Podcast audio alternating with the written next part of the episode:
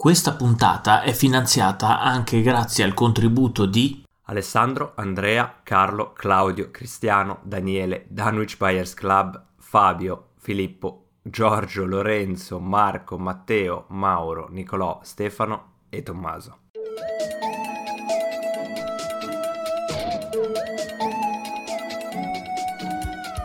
Benvenuti a questa nuova puntata di più o meno GDR. Sono qui con eh, Chiara e Giuseppe di Morgan Gabe per eh, parlare del GDR al buio.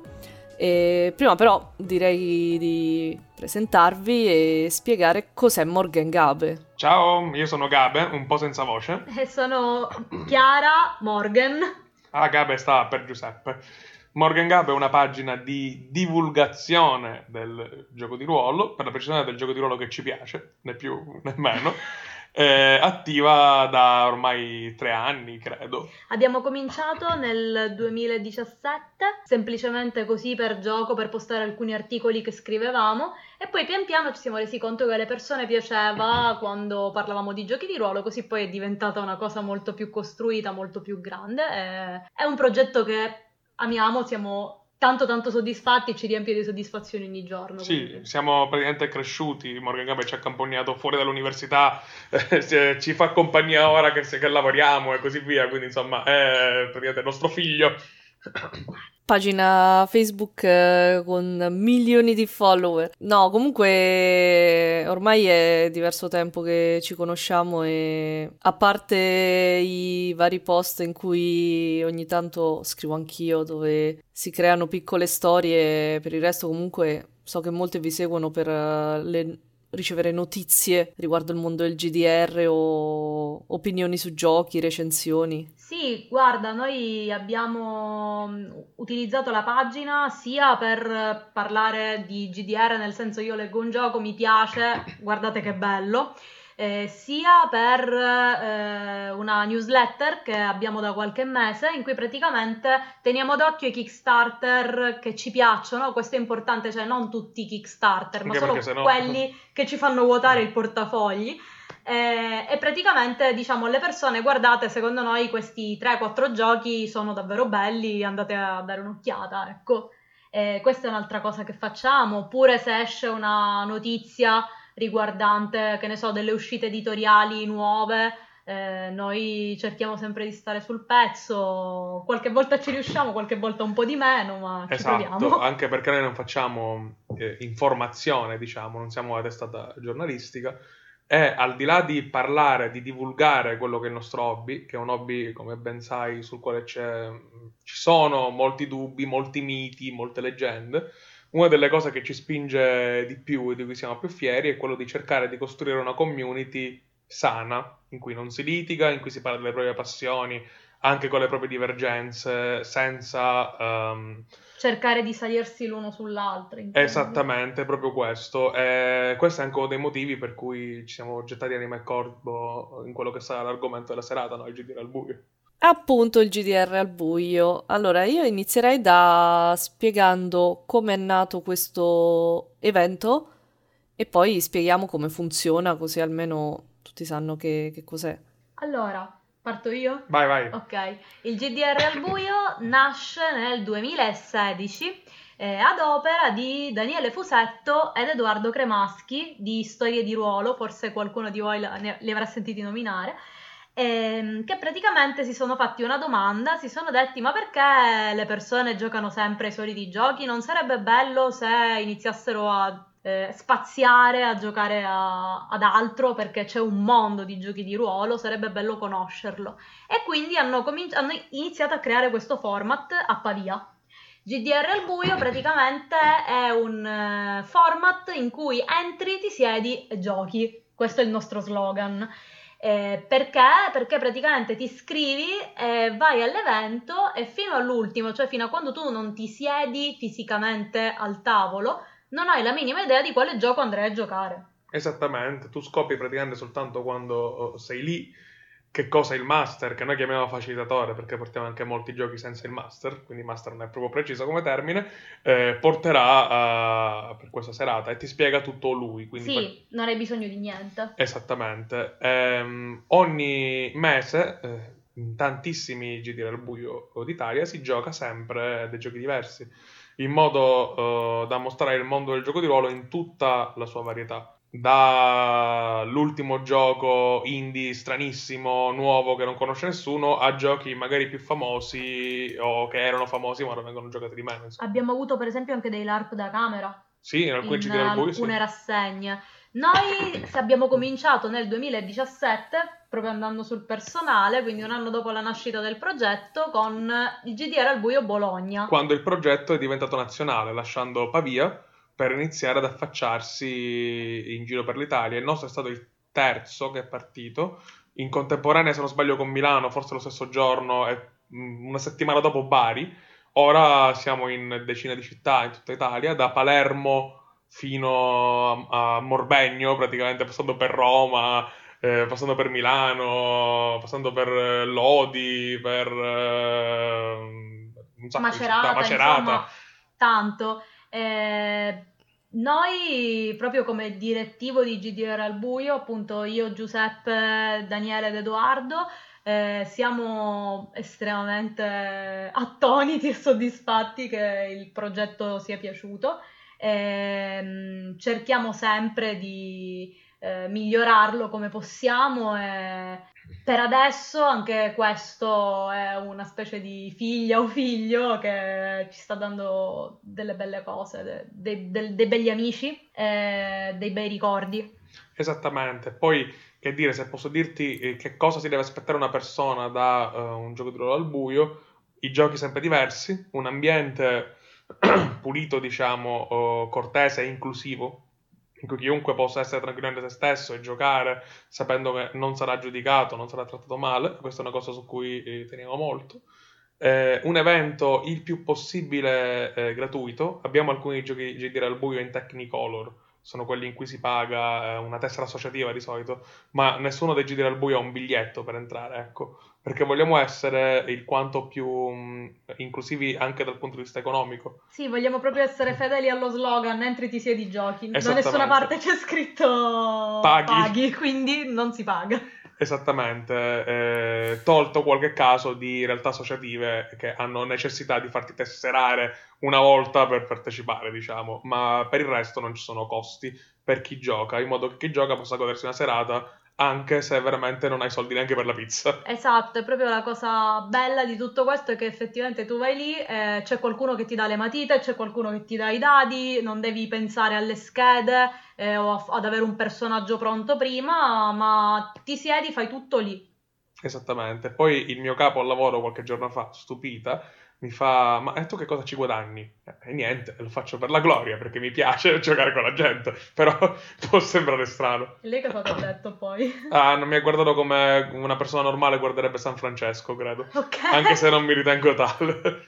No, comunque è sempre abbastanza, diciamo, difficile capire all'esterno perché se non si tratta di volontariato, cioè nel senso del classico volontariato dove eh, non so, stai nella Croce Rossa o, o in altri tipi di associazioni, eh, le persone faticano a volte a capire per quale motivo tu gratuitamente vuoi far giocare della gente quando fondamentalmente in teoria ti basterebbe giocare con i tuoi amici.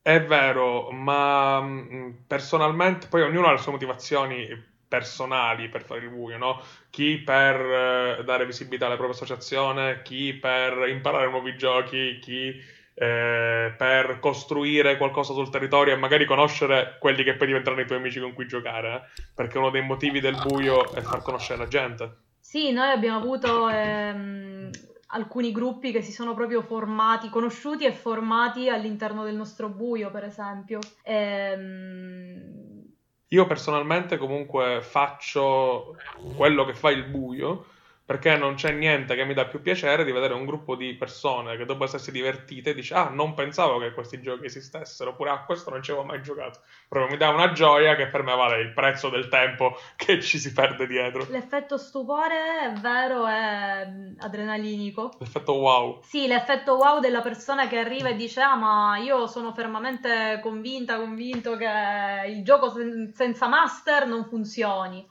Poi lo prova e quella stessa persona tre ore dopo magari ti dice: Ma sai che ho fatto una bellissima giocata, che ne so, ad arcipelago? sì sì E lì è wow. Mm, il range d'età delle persone che solitamente partecipano al GDR al buio, avete visto se ci sono, diciamo, una media, tipo di solito sono quasi tutti giovani oppure è sempre varia in base proprio alla città e all'associazione che lo organizza? Allora, è un dato che noi eh, non prendiamo, nel senso che i dati nazionali, tra virgolette, che noi abbiamo del buio riguardano soltanto i giochi che abbiamo portato, in modo da sapere che cosa portiamo ai vari bui e quante persone vengono. Quindi non ti saprei dire così a occhio ah, la media nazionale del buio è.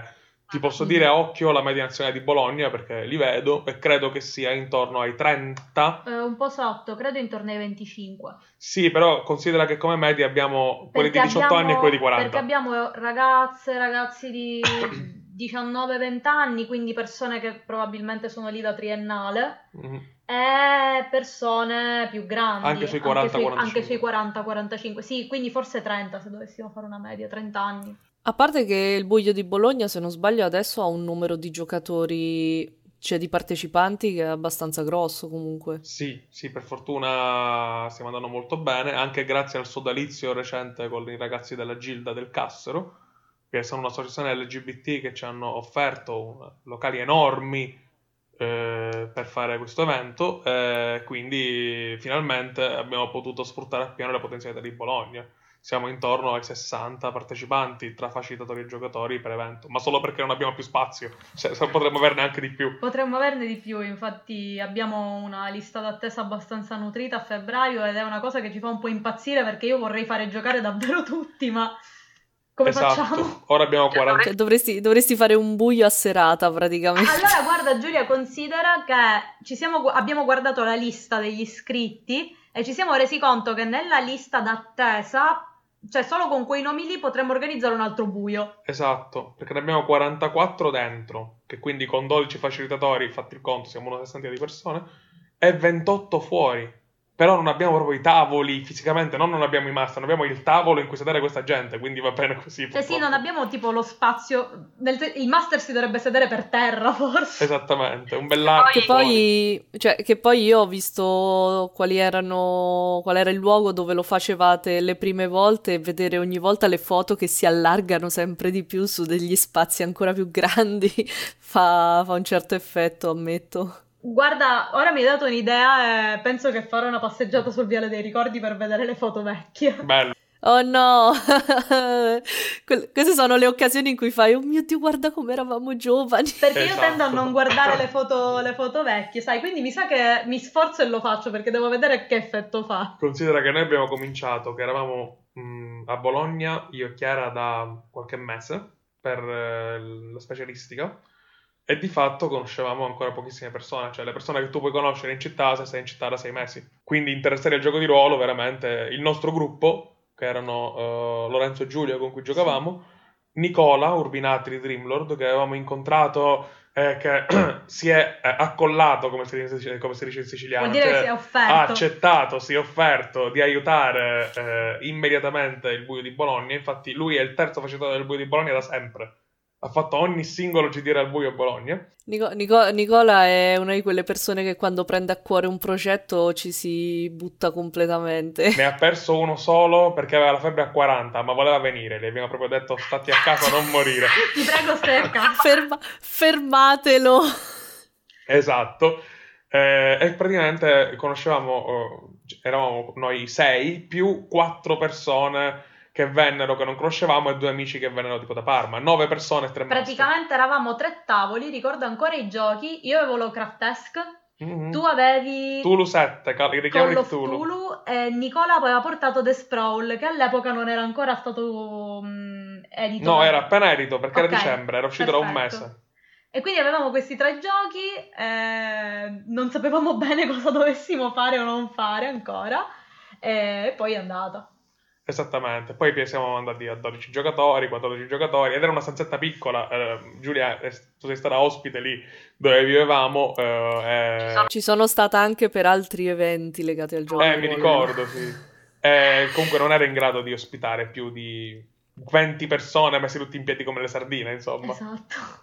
No, no, va bene, era un posto che andava bene per eventi abbastanza piccoli, no? quando devi avere 60 persone in una stanza, quello no.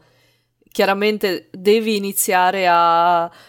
devi fare una scelta, o tieni un numero chiuso oppure cerchi uno spazio più grande. Esattamente, considera che noi, eh, perché noi teniamo il numero chiuso? Ecco, perché siccome i nostri facilitatori studiano dei giochi spesso molto precisi, no? Eh, come sai, un gioco tipo oh, Lovecraft Esque non lo potrei giocare in 10 un gioco tipo Arcipelago, lo potrei giocare in 6. Quindi abbiamo eh, dei giochi con un numero massimo di partecipanti. Facciamo, abbiamo di regola uh, che ognuno deve portare giochi perlomeno da 4 persone più se stesso, questa è una regola nostra di Bologna, per fare sì di poter accogliere più persone possibili e ci facciamo il conto su quello, però non potremmo accogliere più persone a discapito, diciamo, del divertimento di tutti, rischiando di andare in sovraccarico non puoi metterti a fare la sessione di DD con nove giocatori. Esatto, a parte che io non vorrei eh, dare a nessun master che gioca con noi questo stress.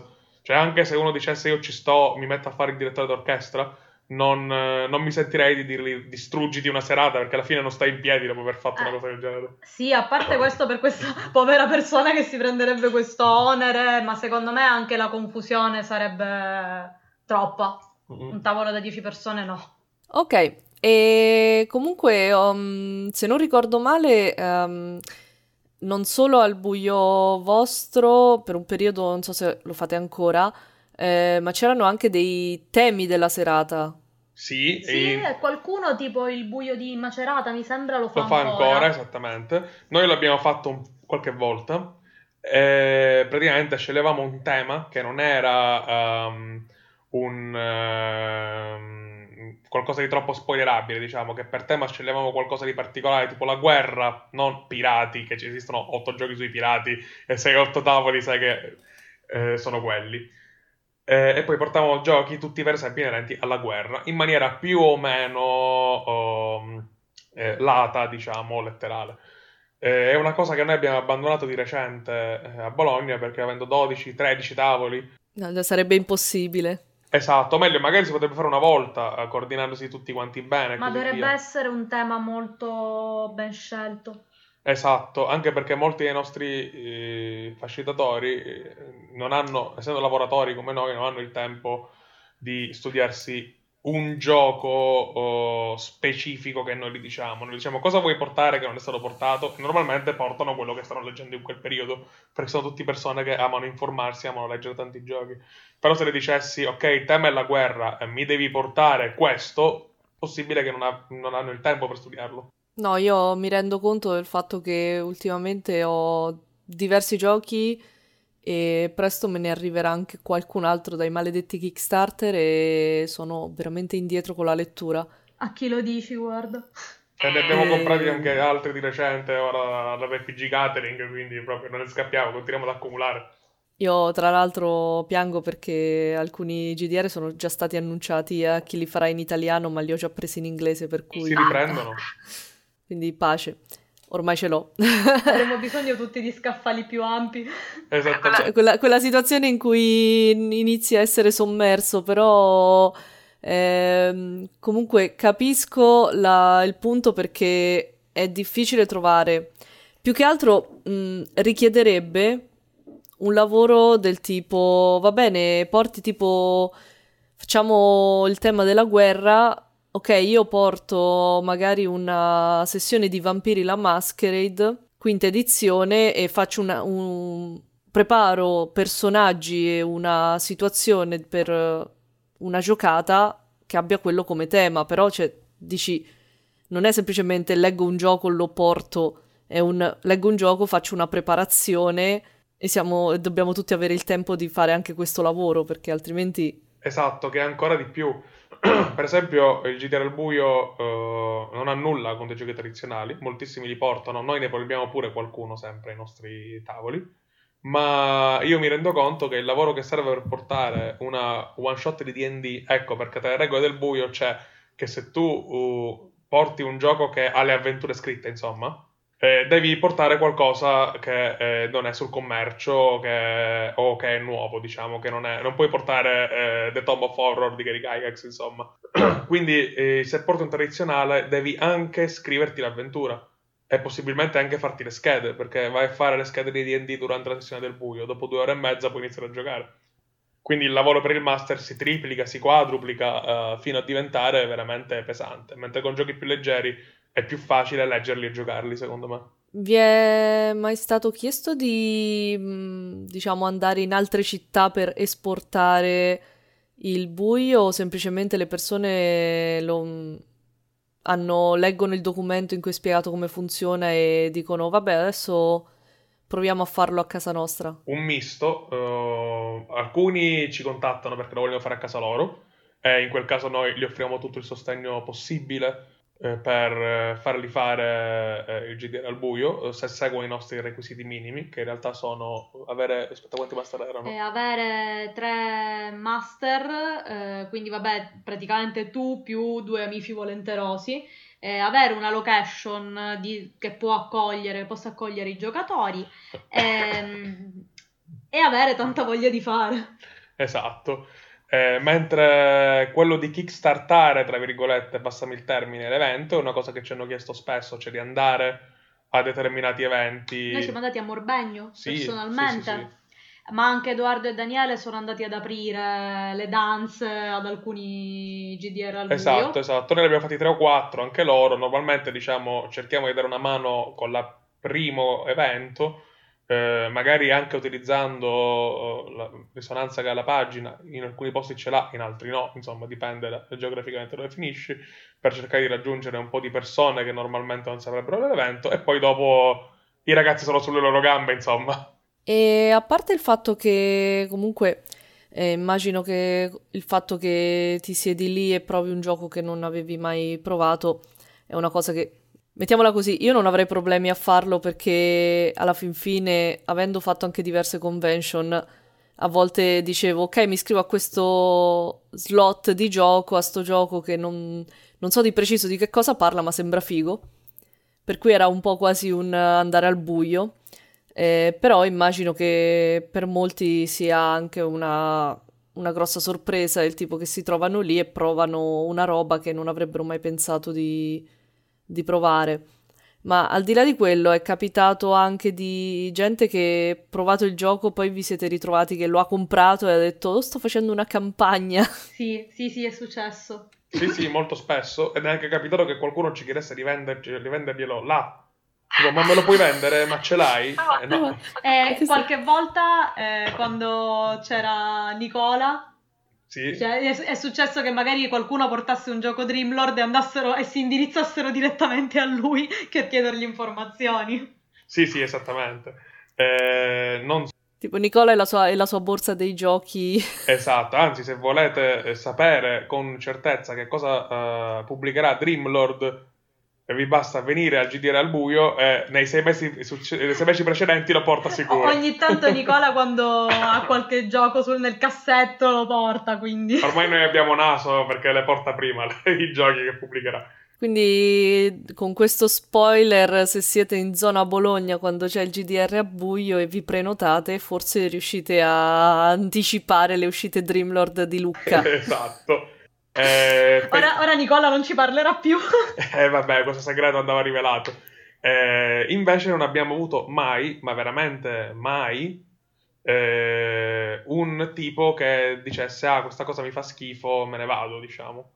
Ma diciamo che questa è una cosa che noi chiediamo sempre per piacere a tutte le persone che partecipano, che sia noi che i nostri facilitatori perdiamo tempo nel bene ovviamente a leggere e preparare il gioco che portiamo. Siamo tutti volontari, quindi eh, chiediamo sempre il piacere di giocare al gioco al meglio delle proprie possibilità, eh, anche se magari certo può capitare che ogni tanto capiti un gioco che non è nelle proprie corde, ecco, da, da giocatore, eh, proprio in rispetto ai facilitatori che comunque l'hanno studiato. E poi magari chiaramente se ci sono degli appunti da fare, se ci sono delle, dei feedback che si chiedono, io per esempio li chiedo sempre alla fine di ogni giocata, li si fa alla fine.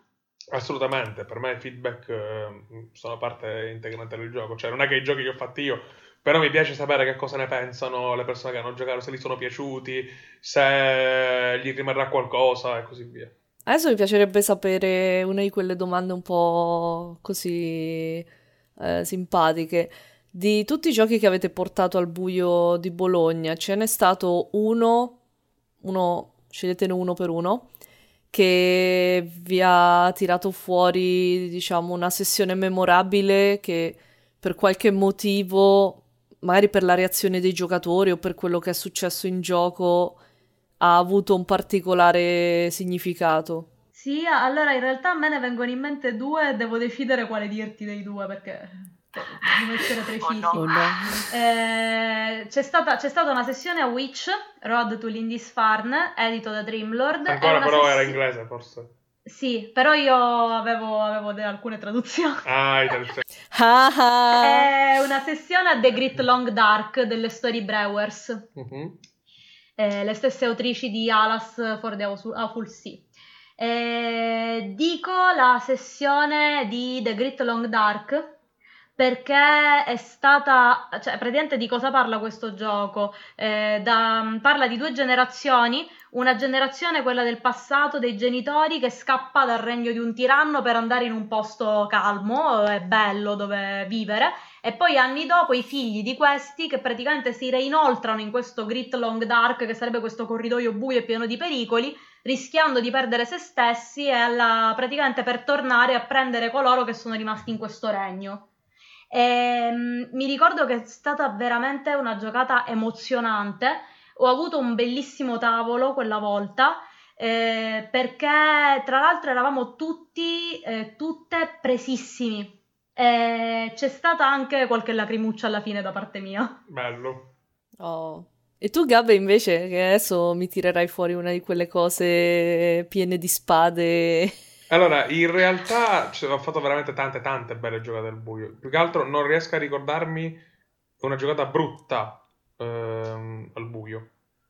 Ehm, tolte quelle in cui magari c'era troppo rumore di fondo perché la stanza era troppo piccola rispetto alle persone. Io, per esempio, ricordo di una giocata che. Allora, non ricordo esattamente cosa giocassi, forse The Beast di Grant mm-hmm. Howitt, ma praticamente c'era un tavolo, ora non mi ricordo di chi, che faceva un rumore pazzesco, ridevano come i pazzi e io ogni tanto. cioè, io mi giravo perennemente, tipo, ragazzi, insomma. È il momento perché l'acustica è importante. Comunque, ti dirò un gioco che ho portato di recente al primo buio qua al Gilda, quindi ottobre. Eh, la, la, sessione era stata bella, ma è stata importante per me eh, perché era un modo, diciamo, di superare una cosa che non ho mai fatta, no?